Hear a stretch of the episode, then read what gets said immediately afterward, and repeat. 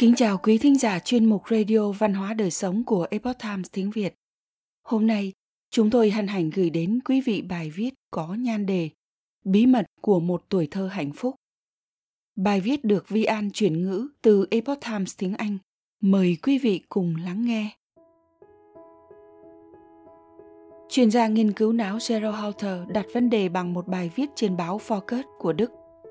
Ông quả quyết rằng, để được hạnh phúc, trẻ em cần phải cảm nhận được rằng chúng được yêu thương vô điều kiện. Nếu điều này không xảy ra, nó có thể làm thay đổi bản tính của trẻ. Đây là công thức cho một quá trình trưởng thành hạnh phúc.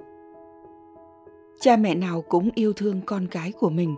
Để con cái được hạnh phúc, cha mẹ luôn sẵn lòng làm tất cả.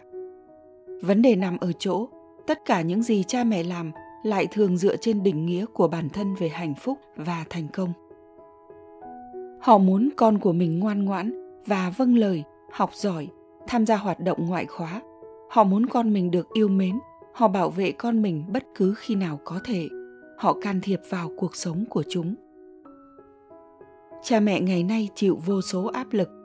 Ngày nay, các bậc làm cha làm mẹ phải chịu vô vàn áp lực vì lo lắng cho con cái. Không biết sau này chúng có thể hòa nhập được với cuộc sống hiện đại hay không? Giáo dục một đứa trẻ hiện nay không phải là một điều đơn giản.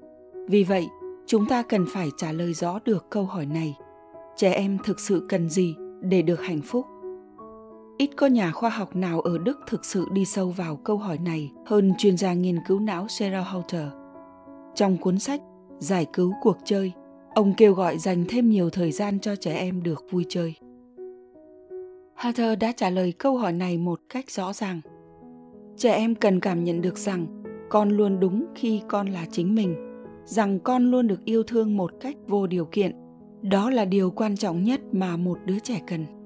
Có rất ít trẻ em được yêu thương vô điều kiện. Phần lớn cha mẹ đều tin chắc rằng mình yêu thương con mình một cách vô điều kiện. Nhưng điều đó có đúng hay không? Hawthor thì lại nghĩ khác. Vô cùng ít trẻ em trên thế giới có được hưởng niềm hạnh phúc được yêu thương một cách vô điều kiện và những đứa trẻ này tỏ ra vượt trội ở chỗ. Chúng không bao giờ cần phải nỗ lực chỉ để được người khác công nhận, ông nói. Có thể nói, trẻ em hạnh phúc nhất khi chúng có cảm giác không cần phải nỗ lực để được bố mẹ yêu thương. Điều này hiếm có trẻ nào được trải qua.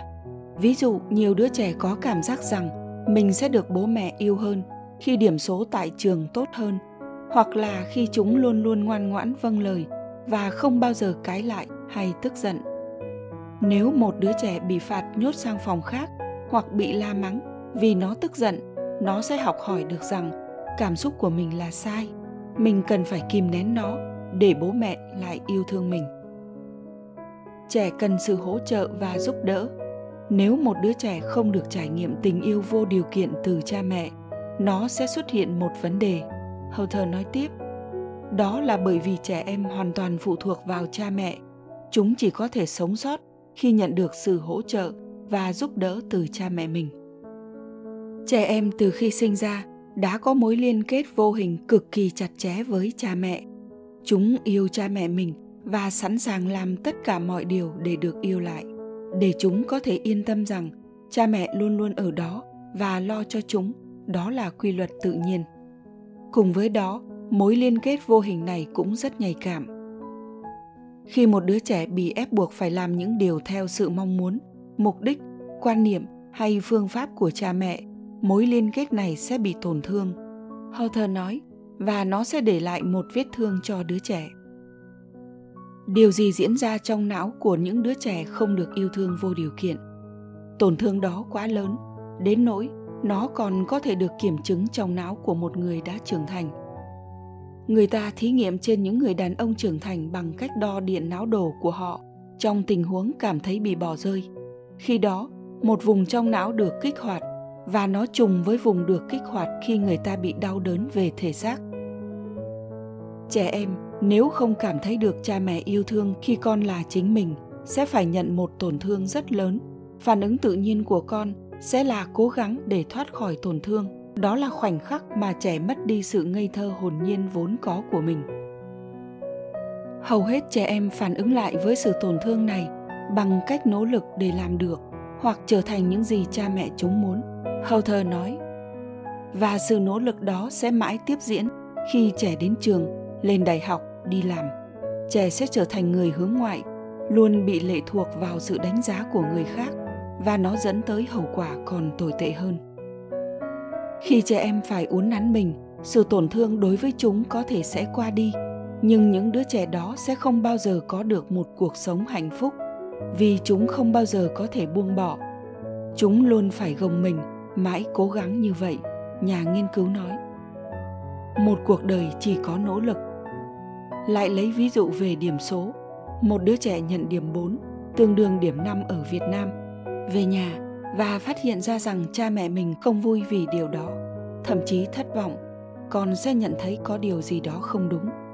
Trong bài kiểm tra tiếp theo, con sẽ nỗ lực nhiều hơn, con nhận được điểm tốt hơn và cha mẹ cũng hài lòng hơn.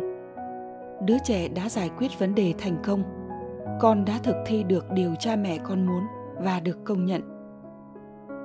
Tuy nhiên về cơ bản, trẻ cũng biết được rằng có gì đó không đúng khi con là chính mình. Con hiểu rằng cả cuộc đời mình sẽ phải nỗ lực để nhận được sự công nhận từ mọi người. Hậu quả của việc trẻ em không được yêu thương vô điều kiện, đó là khi trẻ lớn lên, sẽ trở thành người luôn có ý thức muốn thấy mình quan trọng trong mắt người khác. Ví dụ, người ta phải khẳng định tầm quan trọng của bản thân bằng cách kiếm được thật nhiều tiền hoặc trở thành người có quyền lực, ảnh hưởng đến nhiều người khác Hawthor nói. Một đứa trẻ, khi con cảm thấy mình không được nhìn nhận sẽ làm mọi cách để chứng tỏ mình đang ở đấy. Chúng ta sẽ được thấy một thế giới tốt đẹp hơn rất nhiều bằng cách nuôi dạy những đứa trẻ mà không gieo cho con cảm giác rằng con phải cố gắng để được cha mẹ mình yêu thương và nhìn nhận. Chuyên gia kết luận. Bài báo đã chỉ ra vấn đề quan trọng nhất trong việc nuôi dạy trẻ em, tình yêu thương vô điều kiện. Vậy tình yêu thương vô điều kiện thực sự là gì? Làm thế nào để đạt được nó? Vì sao nó lại quan trọng đến vậy? Chúng tôi sẽ lần lượt trả lời những câu hỏi đó trong các bài viết tiếp theo.